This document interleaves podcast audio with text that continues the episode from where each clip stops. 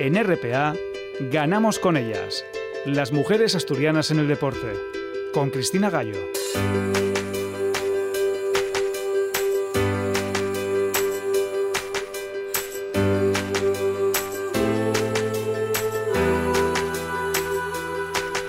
Programa 242 de Ganamos con ellas. Primer domingo de noviembre con la pandemia cada vez más extendida y afectando cada vez más al desarrollo del deporte. Este fin de semana, por ejemplo, ninguno de los tres equipos asturianos de Hockey Liga han podido jugar. El telecable Cuencas Mineras, que tenía que disputarse, se había aplazado ya por el confinamiento del equipo de Mieres, que tiene positivos desde hace dos semanas. El Areces tampoco viaja a Igualada porque las catalanas también tienen casos de COVID. El telecable además se queda sin el debut de Copa de Europa previsto para el próximo fin de semana porque la Federación Europea ha suspendido todas las competiciones hasta el 2021 e incluso han tenido que informar que un miembro del cuerpo técnico del telecable ha resultado positivo. Se hace cada vez más complicado, pero el deporte sigue en marcha. El fútbol, la Liga Reto Iberdrola, que empezaba la pasada semana, será protagonista en el programa de esta noche porque vamos a hablar con una de las jugadoras que han sido fichadas este año por el Real Oviedo Moderno, Titay Calvo, procedente de Leibar, pero que tiene una larga, larga trayectoria en todas las categorías del fútbol nacional. Y hablaremos también con el entrenador del Sporting de Gijón, con Rafael Bernal, para que nos cuente cómo está siendo esta nueva temporada y todo lo que tienen que implementar de nuevo para poder jugar cada fin de semana. Y vamos a conectar con la capitana de la expedición Reto Pelayo Vida, la Vuelta a España Vela, Ángela Pumariega y una de las cinco supervivientes de cáncer de mama que han conseguido el reto, esas 1.500 millas náuticas, esas cinco mujeres supervivientes de cáncer de mama que nos tienen que contar muchas historias y nos lanzan además un mensaje esperanzador. Comenzamos.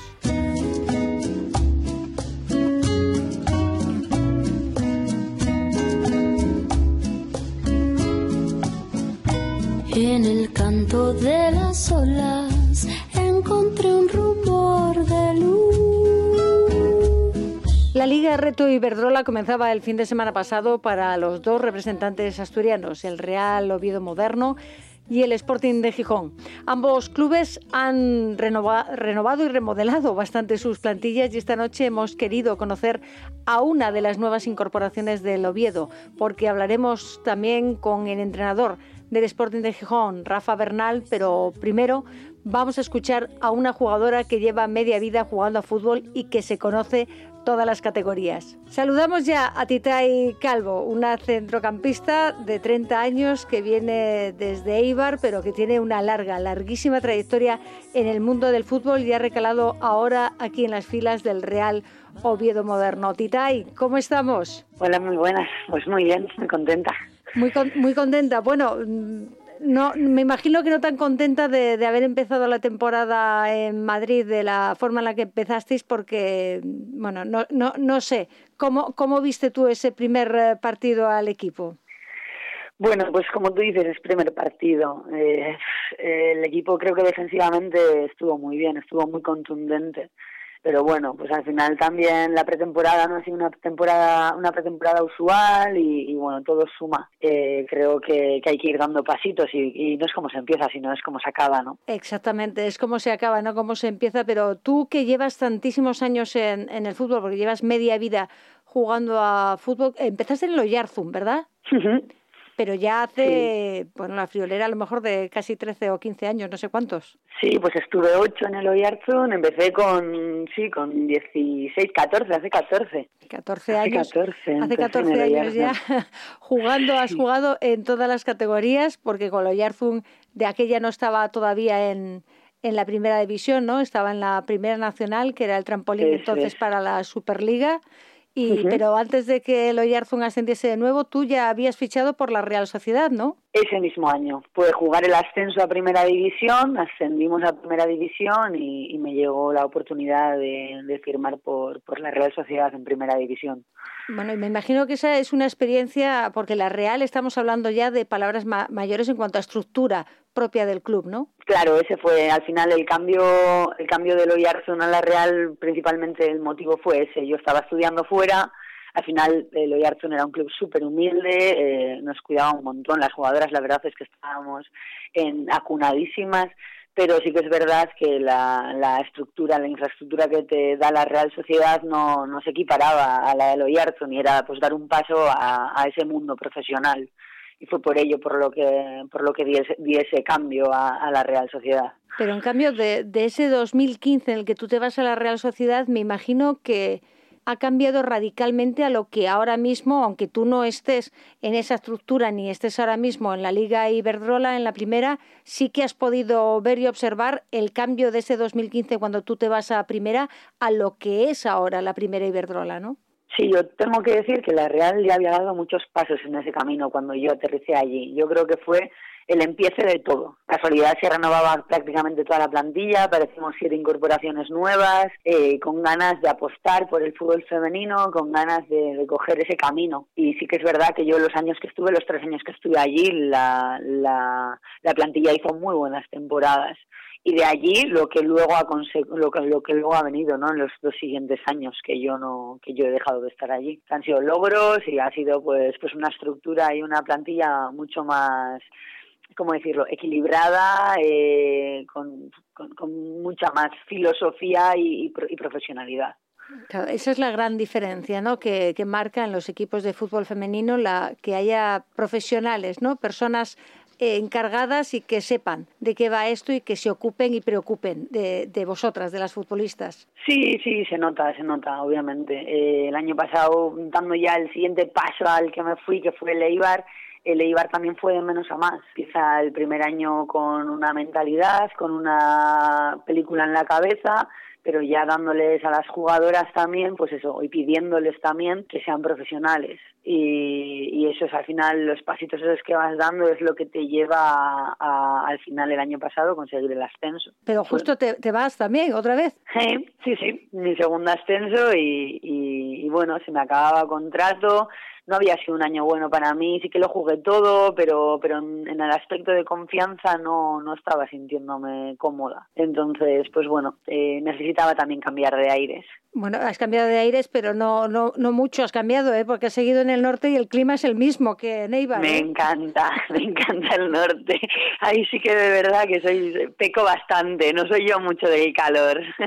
Entonces sí, sí, el clima eh, el cambio también era por ello, eh, venirme aquí, eh, mantener el mismo clima, bueno, un club que tiene planes de, de, progresar, un club que tiene ganas de volar y, bueno, pues todo lo que sea sumar y aportar y, y poder conseguir cosas bonitas, pues, pues bienvenido sea. Ya has llegado a, a un club en un momento en el que había una renovación casi total porque sois muchas jugadoras nuevas, con lo cual no sé cómo ha sido la incorporación pues de, de, de, jugadoras como tú, que eres una de las poquísimas veteranas. Veteranas, hablo de edad, porque estamos hablando de un equipo que va, creo que desde los 18 años o alguna de 16 y sube del B a los 24, porque ya de 30 estás tú y, y nuestra veterana que lleva ya muchísimos años en el fútbol asturiano, que es Paloma García en Trialgo. De 30 años estáis vosotras dos. Sí, sí, sí, pues bueno, pues tocaba, ya te digo, eh, venir pues un poco por, por mi experiencia, era lo que estaban buscando, eh, una jugadora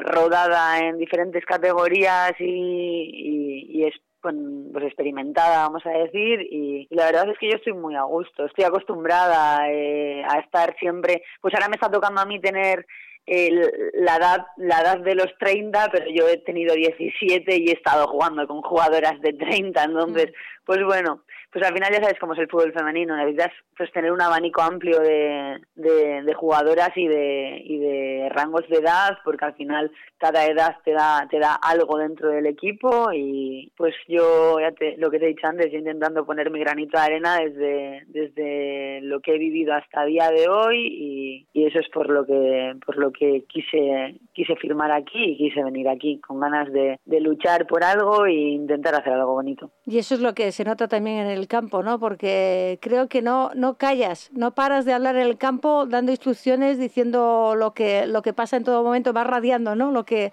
lo que pasa en cada partido. Pues intentando que la gente no desconecte. Muchas veces pasa, somos muchas en el campo participando y no todas están por mucho que todo el mundo quiera estar enchufada, hay días mejores, hay días peores, o sea, yo también los he vivido y a mí también han estado día tras día detrás de mí intentando guiarme y, es con lo que me he quedado, ¿no? De, de algo que creo que es muy válido para para jugar. Yo, yo lo he recibido en su día de la gente veterana de mi equipo y a mí me vino muy bien. Y yo intento, pues he intentado aspirar las cosas buenas y positivas que creo que me han aportado mucho fútbol y, a día de hoy lo que estoy intentando es, ponerlas sobre la mesa. Creo que es una manera de que la gente esté enchufada, de que la gente esté concentrada y, de, sacar ese, esa fuerza de, cada jugadora. Tú eres ahora mismo en el equipo, a la hora de, estar colocada en el campo, eres el enlace, ¿no? La transición de, la defensa a lo que es el, ataque. Tú y, y, e Ingrid Brauer, ¿no? Sí, esta tarde en Marina Crespo. Estamos tres ahí en el medio del campo, pues al final cada fin de semana, según el rival, nos tocará jugar a unas o nos tocará jugar a otras, pero sí, así como el año pasado en el Eibar estuve como central jugando todo el año prácticamente, porque el equipo tenía esa necesidad eh, a la hora de, de, posicionar a las jugadoras, pues este año me toca ser medio centro y bueno, pues, pues es, mi, es mi posición habitual, vamos a decir sí, estoy ahí como enlace un poco de, la defensa y de, la parte de arriba. Pero esa era, me has dicho que, el año pasado te, tocó jugar más de central, pero ¿te gusta a ti estar en ese, en ese momento en donde se crea el, juego? Sí, bueno, soy una jugadora que le gusta, le gusta tener la pelota, le gusta distribuir el juego, pero los años te van dando la, la posibilidad de darte cuenta de que lo suyo es sumar y, sumar donde, donde el equipo te necesite. A partir de ahí es el entrenador el que elige y, bueno, te puede gustar más, te puede gustar menos, pero lo suyo es que pongas eh, todo lo que tengas en cada momento y pongas de tu parte pues la mejor actitud, la mejor predisposición. Yo soy de las personas que piensa que, que con actitud, sacrificio y esfuerzo eh, se consiguen cosas que, que jamás hubieras pensado. Pues yo he conseguido dos ascensos, y en los equipos donde los he conseguido no eran equipos de estrellas, no eran equipos de jugadoras con nombre, eran jugadoras pues de, de un nivel medio alto, pero con, con mucho sacrificio, con mucho compromiso ante el equipo, con mucho trabajo diario.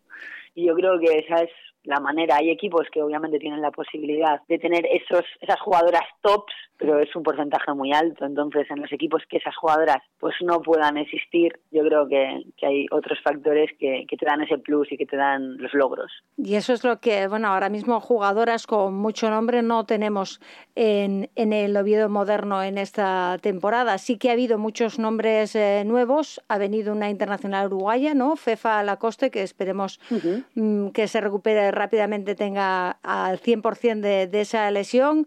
Ha venido Lorena Reina desde Madrid, Ingrid Brauer, de la que hablábamos, la holandesa, pero que venía de la, de la Liga Universitaria ¿no? estadounidense, y, una internacional muy jovencita que viene desde el eslogan de Bratislava, que es Victoria Calaverova, al margen de las que ya se encontraban aquí, como puede ser Isina, Gemma, Laurina, que me imagino que alguna de ellas, por cierto, a ti ya te tocó jugar, ¿no? Como, como rival contra Laurina, Isina e Ile. Sí, eh, sí, el año pasado jugué contra ellas aquí, en, San Gregorio, y con alguna creo que también me tocó coincidir cuando jugué en la Real, porque justo el ascenso de ellas de primera división yo estaba en la Real, en las filas de la Real, y, me tocó jugar y, y, metí gol incluso, o sea, fue, fue un año para mí bastante bonito en la Real, sin lesiones y, con alta confianza y, sí, con alguna ya he coincidido. Pero sí que es verdad que yo salgo al campo, me pongo el buzo de, trabajo y me da igual la rival. Creo que, que se llame A, que se llame B, que se llame C, que se llame Atlético Madrid, que se llame Barcelona, que se llame... Creo que cada partido tienes que jugarlo de la misma manera. Otra cosa es que tácticamente puedas cambiar alguna cosa porque para hacer daño mayor daño al rival, pero creo que ya lo que te he dicho antes, la actitud en todos los partidos tiene que ser la misma. La apuesta por ti, por tu sacrificio, tiene que ser la misma. Entonces, a mí, independientemente de quiénes sean, cómo se llamen y cuál sea el rival, yo cada fin de semana salgo, salgo a lo mismo, a ganar. Eso sería lo, importante, ¿no? Que salgas tú y, tú el resto de todas tus compañeras, ¿no? Tuviesen esa misma mentalidad que estás mostrando tú, ¿no? La de actitud, sacrificio y esfuerzo que me imagino que sí, que la, que la hay. Sí, claro, claro, obviamente. Sí, sí, sí, sí. A ver, al final, pues eso es lo que te he dicho antes, ¿no? Ha sido una pretemporada inusual eh, nos, nos ha faltado darnos igual alguna leche que otra más, ¿no? Para, para poder empezar la, la liga un poco más ajustadas. Claro, porque pero, eso eh, ningún año te, evidentemente llevas muchos años en esto y nunca hemos vivido lo que estamos viviendo ahora mismo, pero en ninguna cabeza cabe que después de cinco meses que habéis estado paradas, porque habéis estado paradas, no podíais ni entrenar ni hacer nada y como mucho pues eh, salir a correr cuando ya empezaron a dejar eh, salir de casa, empezar en un mes a hacer una pretemporada y no poder jugar ni un partido amistoso es como tirarte a la piscina pero sin saber si hay agua, ¿no? Pues sí, y sí que es verdad que, el, equipo técnico, el staff técnico ha hecho un trabajo eh, espectacular. Las sensaciones dentro del campo, eh, físicas, por ejemplo, eh, en mi caso, y yo hablo por mí, creo que muchas compañeras también las comparten, son buenas pero sí que es verdad que eh, no es lo mismo haber jugado más de un amistoso y haber perdido o haber visto los desajustes o, ¿sabes?, para ajustar esas cosas que, que haber hecho solo dos amistosos y tener que empezar la, la competición.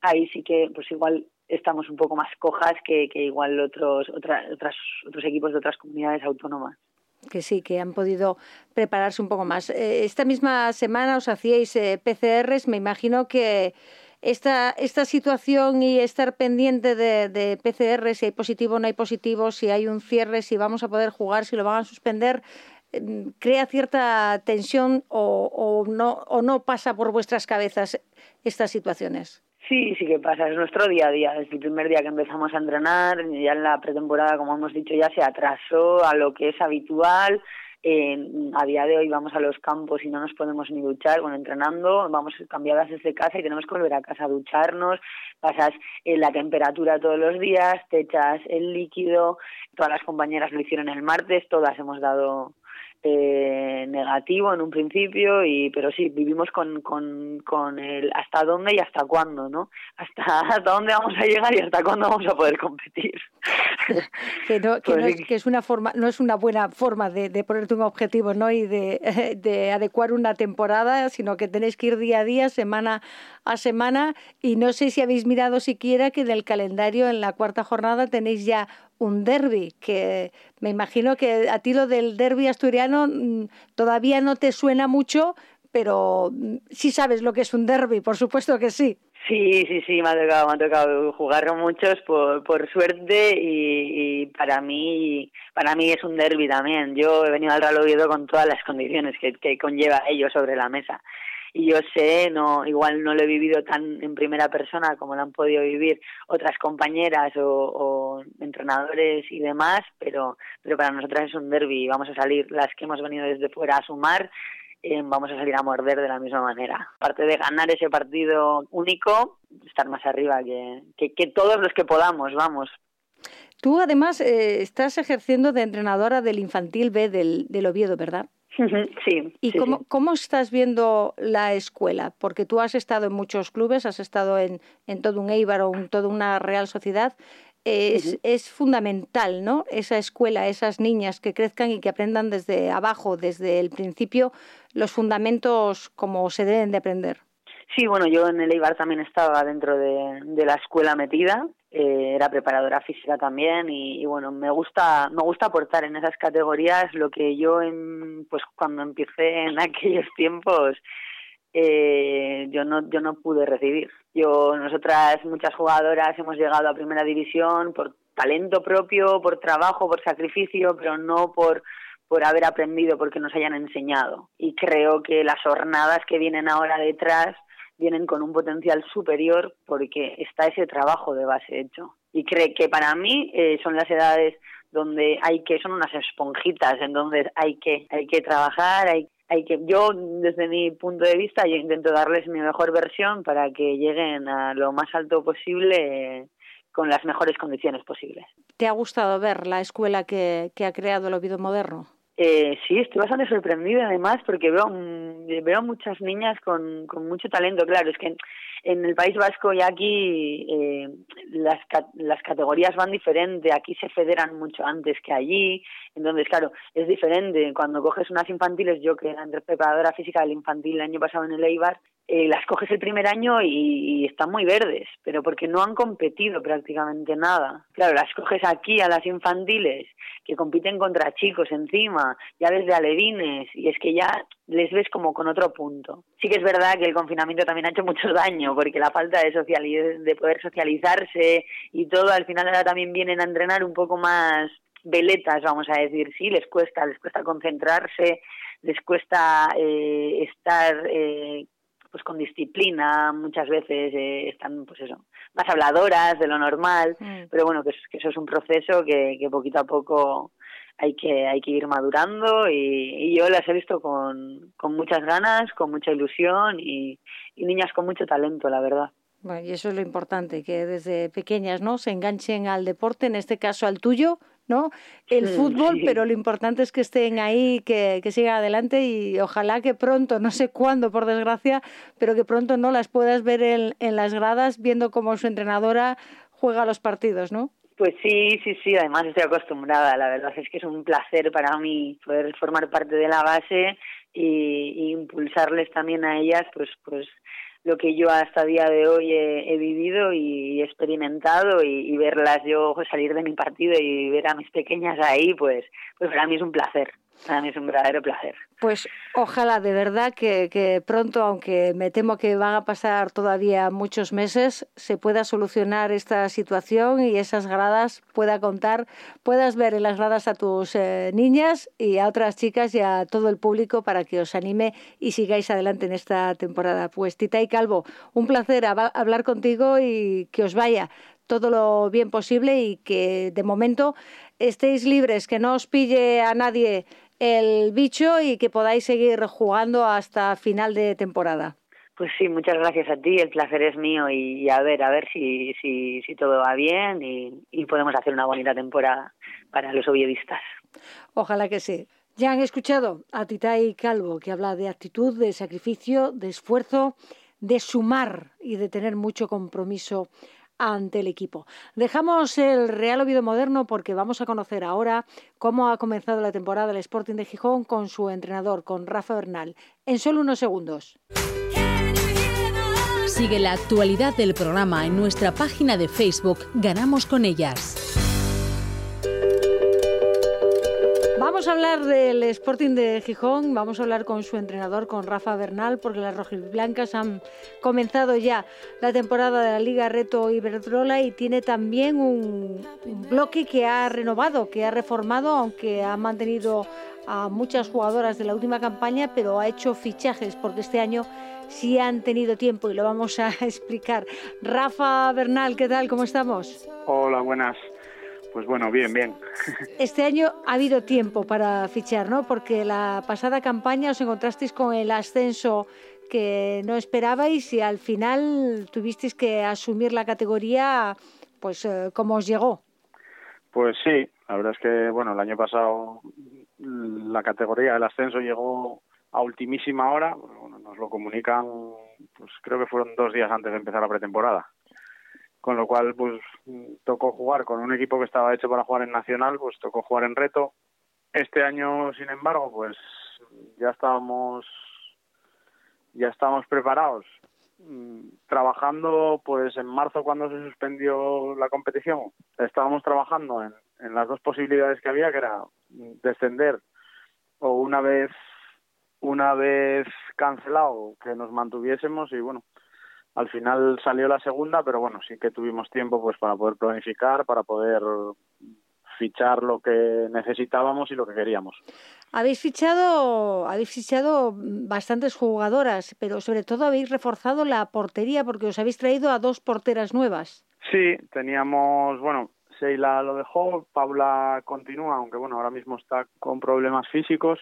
Entendíamos que, que era una posición que necesitábamos reforzar y, y sí, trajimos a, a, dos porteras pues de perfiles opuestos, digamos, una que ya tiene 28 años, que tiene experiencia en primera, que tiene ya un bagaje importante, y otra pues que tiene 20 años y que tiene todo por hacer todavía. Y que es asturiana, porque Josune, aunque haya venido del Cádiz, es asturiana, ¿no? Sí, sí, sí. De hecho, yo la, la, conozco de la selección asturiana, la tuve en la selección asturiana y tenía ganas de volver. Llevaba ya varios años por fuera, había estado en Albacete, en Cádiz y bueno, surgió la opción de, de traerla y, y al final pues está con nosotros. Pero os habéis ido también al, al mercado internacional, porque tenéis muchas eh, jugadoras, varias jugadoras que, que, os han venido de fuera y además la, la, última hace nada, no lleva ni un mes en, en Gijón, desde Sudáfrica os la habéis traído. Sí, bueno, eh, tenemos extranjeras, tenemos tres ahora mismo. Una de ellas es Geraldine, que, que ya vino en, llegó en febrero el año pasado, pero bueno, prácticamente no pudo. con la suspensión se quedó inédita, creo que jugó pues creo que fueron tres partidos, tres partidos y medio.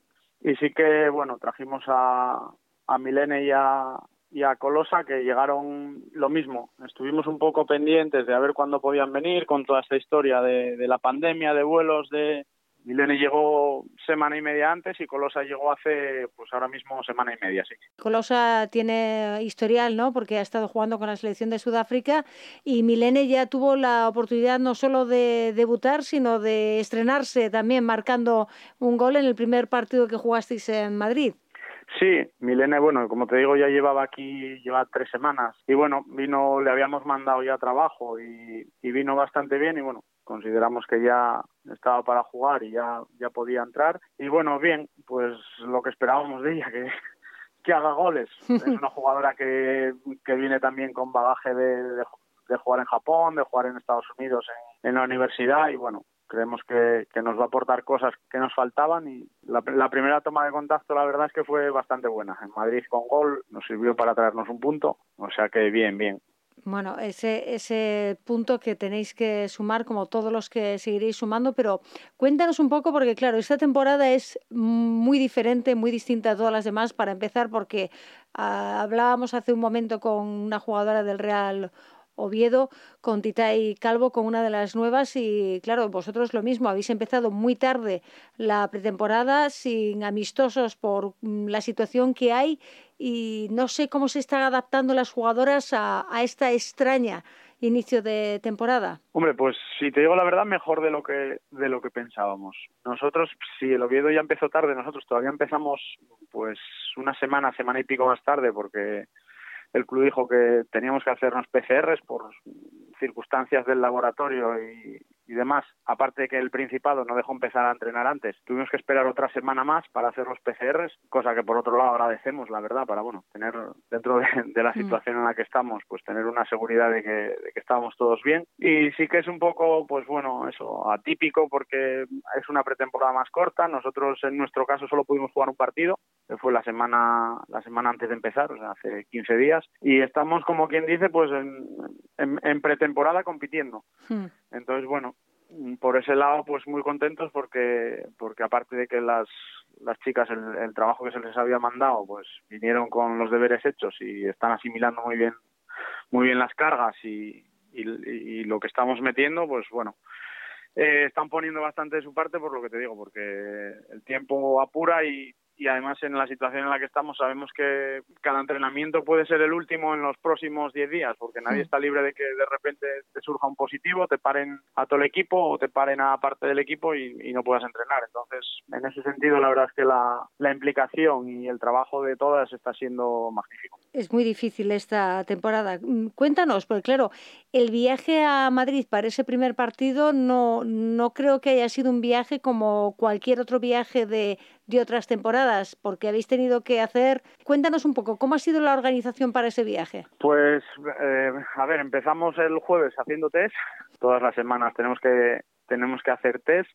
Y luego, pues bueno, los vestuarios no los puedes utilizar en grupo. En el autobús tenemos que ir de uno en uno separados en diagonal, digamos, entre una fila y otra, o sea que con la mascarilla puesta, pues bueno, es todo un poco diferente, pero no queda no queda más remedio que adaptarse. Quizá la parte de cara al entrenador y a los y a las jugadoras es es el tema pues de que el vestuario es simplemente para poner las botas y vas cambiado desde el hotel. Bueno, son cosas que poco a poco nos vamos adaptando. Nosotros en nuestro caso pues bueno, estamos enviándoles vídeos por colgándoles vídeos en Drive para que los puedan ver, eh, mandándoles el entreno ya para que sepan lo que vamos a hacer, no tener que explicarlo allí. Y lo mismo, la verdad es que la predisposición de ellas está siendo buenísima, con lo cual lo están facilitando todo bastante. Pero me imagino que un viaje como el de ir a Madrid, antes haríais alguna parada y ahora no cabe ni esa parada técnica, ¿no? Para tomar algo o para descansar. Bueno, a ver, la parada técnica la hacemos porque porque el chofer si no no tiene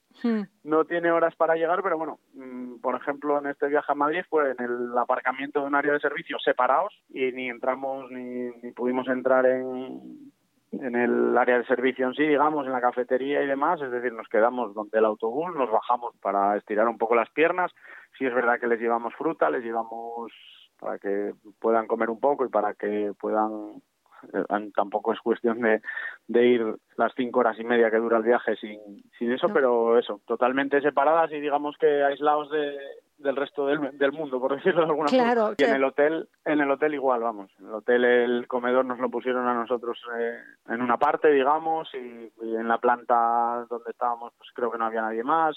Eh, eso, que estamos un poco eso, aislados a modo de burbuja dentro de las posibilidades que la categoría nos puede dar.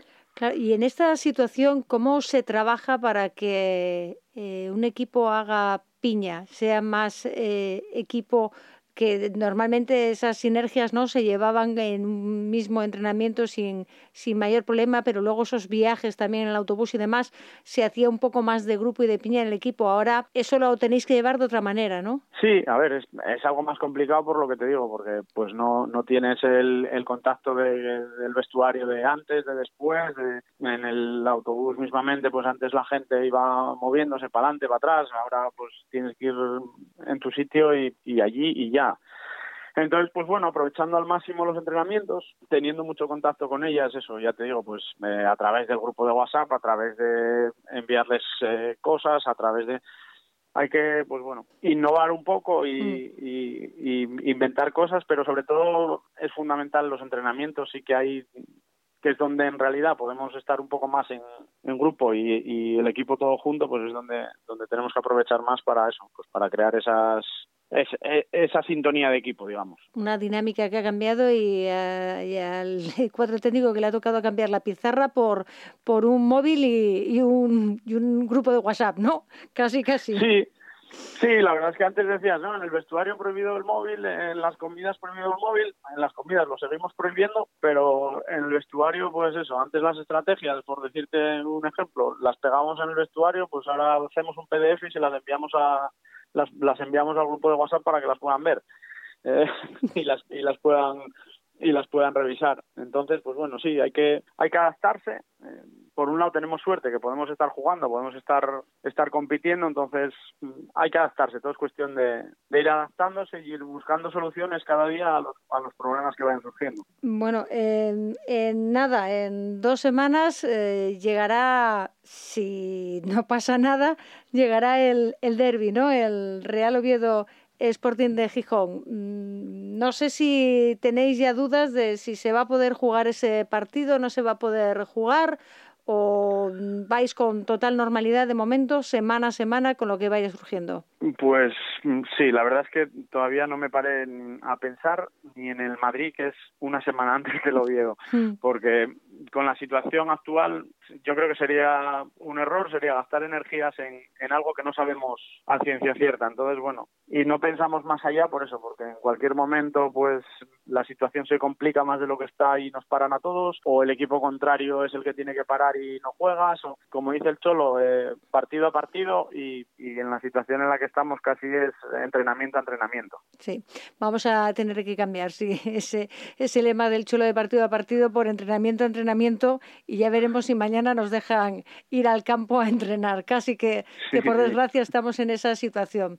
Pues eh, Rafa Bernal, que espero que os vaya muy bien. Habéis empezado ese empate a tres. No sé si te esperabas, por cierto, lo hemos comentado, porque el primer gol de todos, el de Alba Fernández, eh, menudo pelotazo que enganchó para marcárselo a la portera, ¿no? Sí, la verdad es que luego decía, porque si, la, si te fijas en las imágenes, casi ni lo celebra. Dice, yo casi quería despejar. Lo que pasa que, bueno, si es verdad que, que, el balón con el aire baja hace un extraño, baja muy rápido y bueno, tuvimos la fortuna de que, de que entró Y no, no, bien, ella casi eso, si te fijas casi ni lo celebra. No es que ella sea muy efusiva ya de por sí, pero bueno.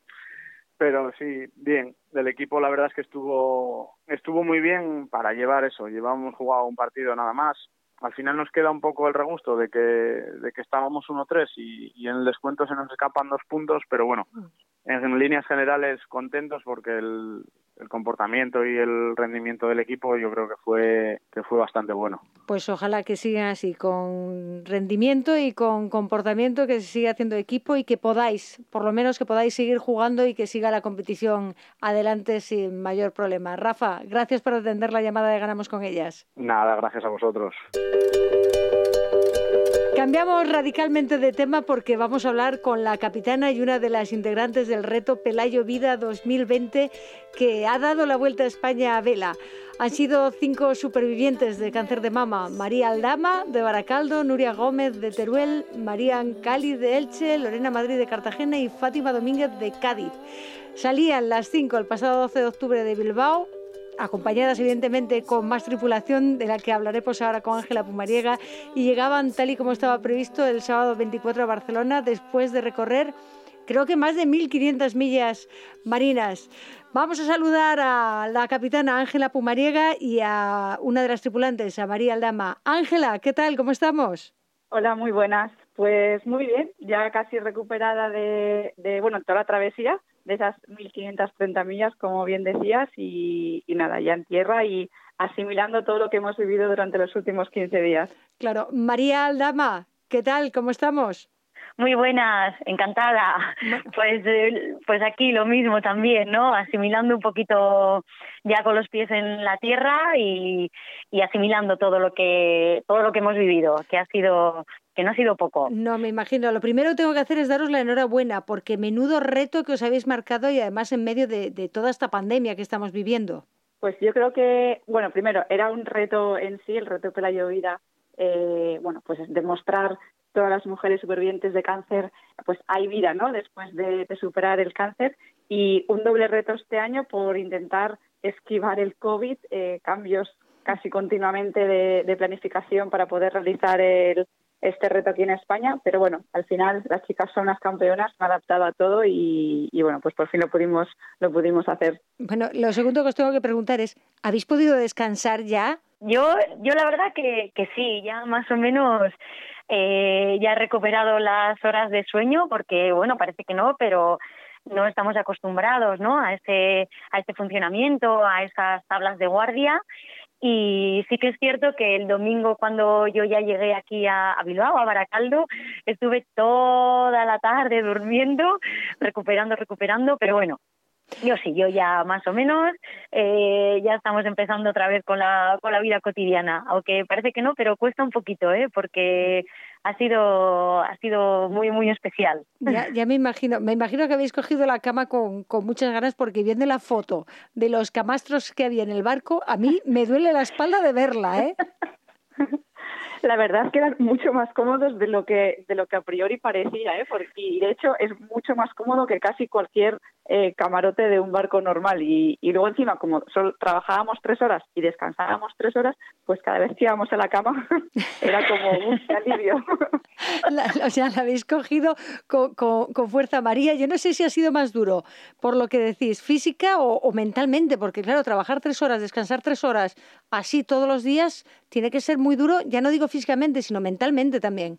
Sí, sí, sí. También ahí ha habido parte de parte de ese reto que, que hemos tenido que hacer. Eh, yo creo que todos nosotros, ¿no? El, el reto mental de bueno, pues de aguantar las guardias, ¿no? Esas esa forma de trabajar a la que no estamos acostumbradas, ¿no? Y sobre todo también, pues la convivencia en ese espacio tan reducido. Somos 12 personas, cada una somos diferentes, entonces eso también ha sido un reto añadido. Y, y bueno, y también el reto de enfrentarte a un medio que es totalmente totalmente desconocido, que no sabes cómo, cómo te va a deparar cada día. Entonces, sí, físico también y psicológico o también. Sí, el inicio además, eh, Ángela, fue muy duro, ¿no? Mm. El Cantábrico no perdona y es que, si no me equivoco, encima empezasteis a la vez que entraba una, una borrasca, o sea, una bofetada de realidad nada más salir de Bilbao. Justo, justo, justo, porque la verdad es que salimos de Bilbao eh, bueno, con, con, un viento suave, bueno, ideal para poder salir, subir las velas y ir tomando un poco de conciencia, pero en cuanto empezó a anochecer o, bueno, bien entrada la tarde, el viento empezó a soplar, justo coincidió con la entrada de, una burrasca, empezó el viento a soplar, empezó a llover, las olas cada vez eran más grandes, cada vez hacía más frío. La verdad es que fue un, golpe de, realidad, eh, vamos, eh, brutal. Y, y, la verdad es que además era definida, ¿no? que es el rumbo más complicado ¿no? de navegar porque las olas te venían de frente, el barco es muy incómodo y se, entraba la noche. Entonces sí que es verdad que el inicio fue complicado y yo decía, digo, madre mía, si estamos solo en la primera noche, que nos queda todo por delante, eh, esto se puede hacer muy largo. Y la verdad es que, bueno, una vez que pasó la, eh, la, la, tormenta, sí que es verdad que el Cantábrico en general fue un poco difícil, Portugal fue una delicia porque bajamos con vientos portantes. Entonces, bueno, pues la verdad es que después de ese, de ese duro inicio, bueno, tuvimos unos días para, para poder secar y organizar todo a bordo porque la verdad es que la tripulación estaba eh, un poco mareada, un poco desorientada y bueno, la verdad es que fue complicado el, el inicio. María, eh, bueno, tú eres de Baracaldo, el Cantábrico te lo conoces, pero ¿te esperabas algo así en el, en el barco? No, no, no, no, para nada. Bueno, yo conozco el Cantábrico, pues de, todo lo que te pueden oír, porque yo tampoco nunca había navegado. Lo que ves cuando vas a la playa, cuando vas a, a mí me gusta nadar también, cuando vas a nadar, un poquito aguas abiertas, pero no, no, para nada, no nos lo esperábamos. A ver, podías no anticiparte un poquitín pues también lo que nos iban diciendo ellos no que son los que saben pero que va, que va, para nada. Y encima, pues eso, ser el primer día, ¿no? Las primeras horas de contacto ya de, del reto y que en un momento dado pues nos digan a, a, las cinco chicas, chicas, meteros abajo, en ir adentro, que nos quedamos nosotros, que esto se está poniendo interesante. Ya la palabra interesante ya detonaba el, el que podía ser, pues bueno, no riesgo, sino pues bueno, que ahí se requería la mano de los profesionales, como, como han sido ellos cuatro. Bueno, profesionales ibais, ibais cuatro. Ángela, tú ahí a, la cabeza también y me imagino que para la organización era fundamental mm, que no que no faltase nunca nadie a la hora de, del turno, ¿no? Y bueno, no sé, ¿cómo os organizabais para la comida? Porque claro, en esos turnos que me decís de tres horas, tres horas, tres horas, no sé qué, ah, siempre había alguien también, ¿no? Que le tocaba hacer la comida o cada una se hacía la suya. ¿Cómo os organizabais? No, la verdad es que las chicas, eh, decir que se organizaron muy, muy bien y colaboraron mucho y al final eh, no tuvimos que hacer turnos de cocina, es decir, casi salía de voluntad propia de ellas o cuando, bueno, pues cuando les tocaba descansar, pues en ese momento, claro, hay, horas, por ejemplo, por la noche normalmente pues te vas directamente a la cama, ¿no? Pero igual por el día eh, con la luz, pues en vez de irte a descansar, pues bueno, pues cuando bajabas igual aprovechabas para hacer pues algo de comida, ¿no? Y la verdad es que las chicas se organizaron muy, muy bien entonces, tú normalmente en tus tres horas de trabajo son tres horas de estar en cubierta navegando, ¿no? Y en tus tres horas de descanso es donde aprovechas pues para, para comer, cocinar o, el aseo.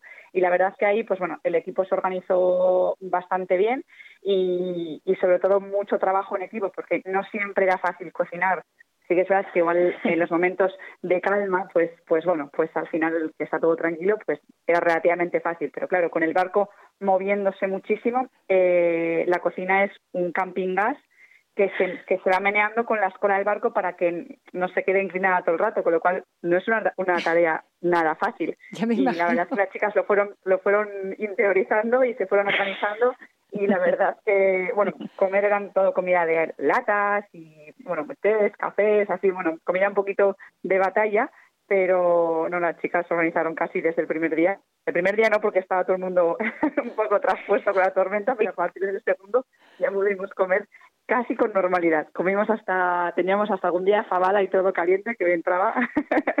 Fabada, fabada en el barco. Bueno, eso, eso es que Ángela, tú debajo del brazo te la llevas a donde vas o qué.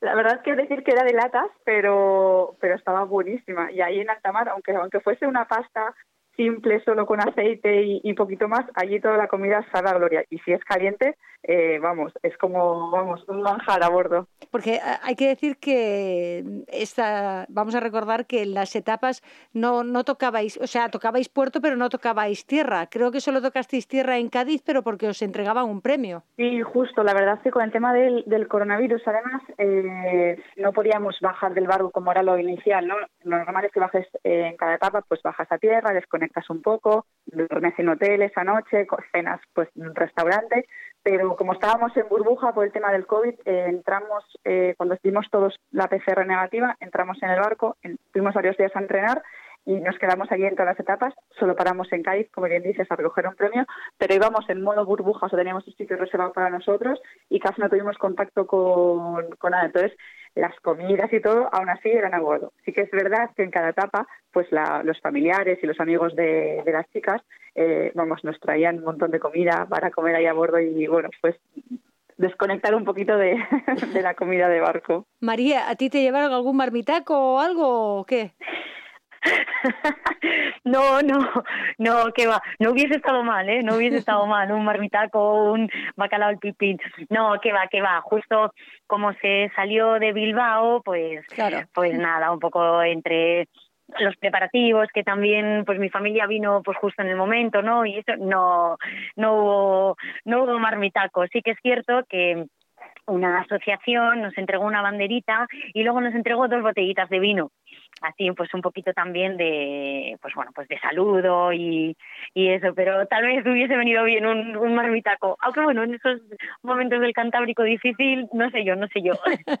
Un poco mal pero bueno después de, de Cádiz eh, llegó llegó lo duro no llegó el paso del estrecho. María ¿Tú habías oído alguna vez hablar de, del famoso paso del estrecho? Pues mira, eh, empecé a oír hablar del famoso paso del estrecho una vez en el, en el barco ya, cuando nos íbamos acercando, pues ya empezaban a salir comentarios, a ver el estrecho, tarifa, los vientos, a ver qué viento nos toca, si es de, si es levante, si es poniente, y bueno, pues al final nos tocó un levante y y bueno, decimos del Cantábrico, pero también el Levante tuvo tu, tuvo sus peculiaridades.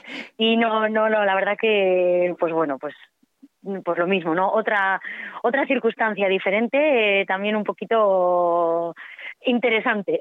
Interesante. Ángela cuántas horas estuvisteis haciendo maniobras seguidas para poder superar el paso del estrecho pues estuvimos más o menos toda la tripulación en cubierta, unas 10 horas desde que salimos de Cádiz, ya pronto empezó a soplar y claro, como venía el viento de, cara, pues había que ir haciendo maniobras cada poco y en las maniobras es verdad que toda la tripulación tenía que estar arriba, ¿no? Porque la verdad es que el barco es soporta muchas cargas y, es complicado hacer una maniobra. Y vamos, con rachas, ya a medida que íbamos acercándonos al estrecho, el viento cada vez subía más eh, la verdad es que, a ver, nosotros siempre lo, primero era la seguridad, ¿no? Porque tampoco vamos una tripulación experta y, y, lo primero era la seguridad. Pero sí que es verdad que de vez en cuando mm, nos mirábamos y a veces que las mirabas, las miradas decían todo, ¿no? Porque incluso para nosotros sabíamos que, que el viento era límite. Fuimos con, con, mucha calma, pero bueno, como todo el material pues podía igual fallar, entonces bueno, pues tienes un poco de miedo de que a veces las cosas no salgan bien o de que alguien se pueda hacer daño, ¿no? Las chicas en todo momento iban con el chaleco atada de vida para que no hubiese ningún riesgo. Pero bueno, sí que de vez en cuando nos mirábamos y era como, pues vaya, como está el estrecho. está, está duro, ¿eh? Pero, pero bueno, la verdad es que eh, las chicas estuvieron trabajando, pues vamos, pues como en equipo, como llevan haciendo toda la travesía, pero ahí sí que fue un momento muy, muy exigente. Y después de 10 horas de, de, de, turno arriba en cubierta, pues ahí empezamos otra vez a hacer las guardias de tres horas y tres horas y yo creo que ahí se nota un poco el, el cansancio, ¿no? Porque después de tantas horas, ya no solo por estar despierto, ¿no? Sino estar activo y con la tensión de, hay que agarrarse, que esto, además es que el barco iba tan rápido que, bueno, pues vas con la tensión del momento, ¿no?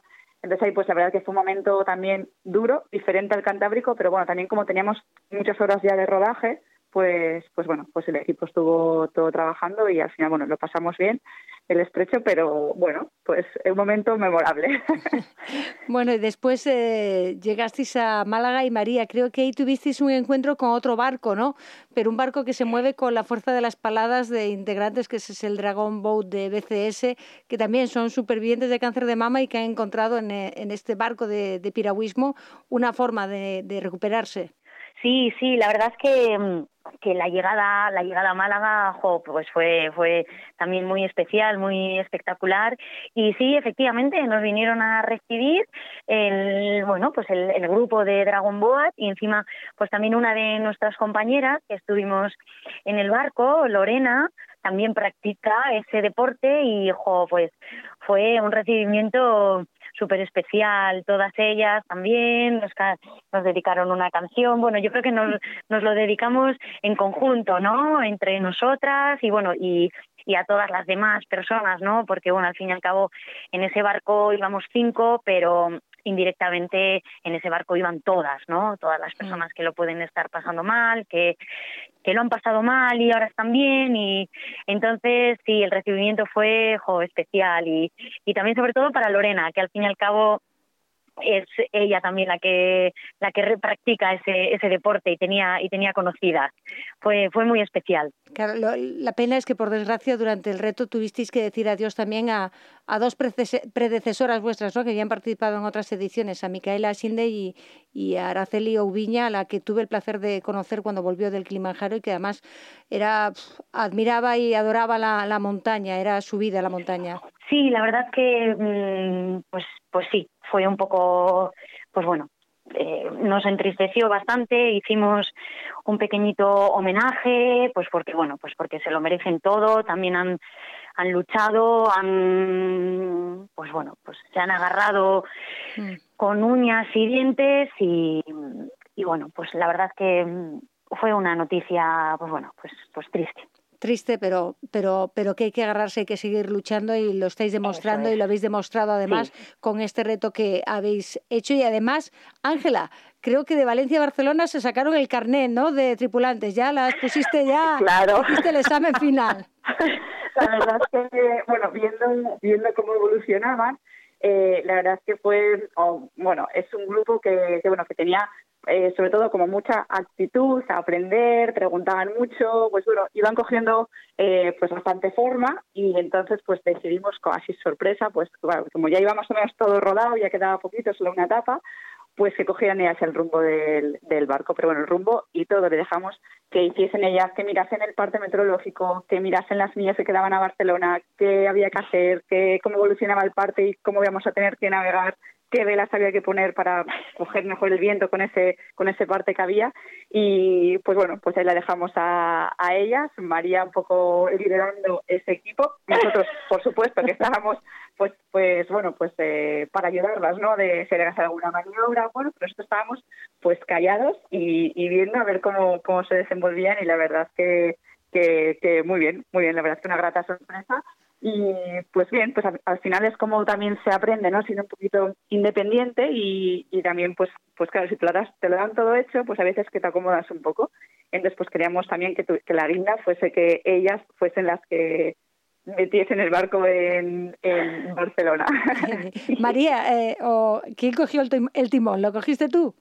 Bueno, el timón, propiamente dicho, timón, eh, lo estuvo cogiendo una lo, cogimos un poquito todas para poder también hacer pues no esas esas guardias de, de timón para que no estuviese todo el rato la misma persona pero eh, nos dividimos las tareas de tal forma que sobre todo a la hora de hacer las maniobras pues o virar, otras luchar, cada una estuviésemos en un puesto. Entonces el timón lo cogió otra compañera mía, Fátima, que ella ha navegado un poquito más que todas nosotras, entonces en esos momentos lo, lo cogió ella. Luego cada una teníamos un poco pues unas funciones diferentes y así pues a la hora de bueno pues a la hora de, de hacer maniobras o pues ya estábamos eh, organizadas entonces, la verdad es que nos lo tomamos súper en serio.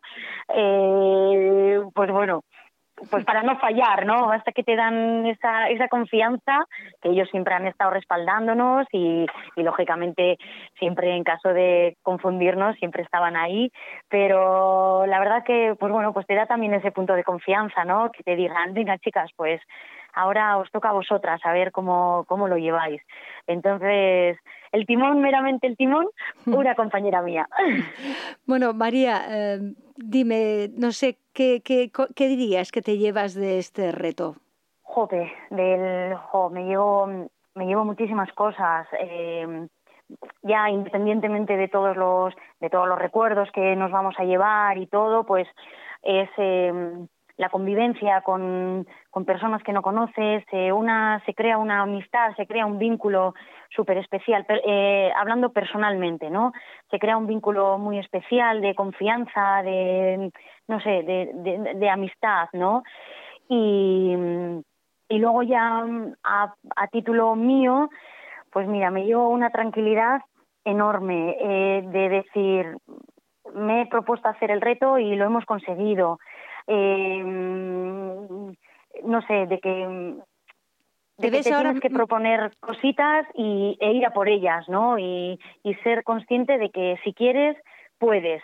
Entonces, eh, pues bueno, pues reto Pela Llovida ha sido un poco abrir la puerta, cerrar unas puertas ya superadas completamente y, y abrir otras puertas otras puertas en las que espero que la actividad física siga siempre, ¿no? Ya en, en, tu vida, que no sé si estaba antes ya. Sí, antes sí, sí, a mí no a nivel profesional ni mucho menos, pero sí, a mí me ha gustado siempre el deporte, he practicado ciclismo y estos últimos añitos eh, he estado practicando triatlón. Entonces, pero aunque solo sea andar, ¿eh? no hace falta darte palizas ni nada.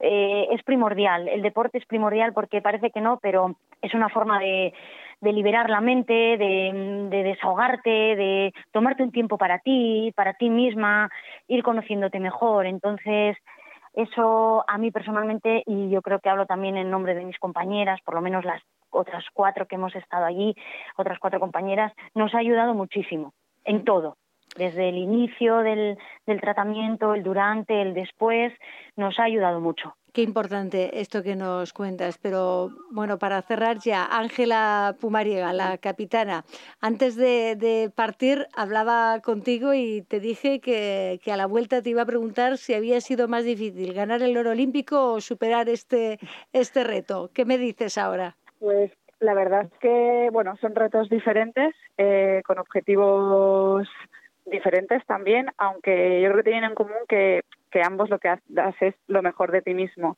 Y yo la verdad es que vengo con un montón de, de aprendizajes, con la mochila cargada de, de pues bueno, de, de metido estas cinco chicas maravillosas porque yo creo que nos han enseñado más ellos a nosotros que, bueno, lo que podríamos enseñar a bordo, porque lo nuestro es algo, algo técnico, ¿no?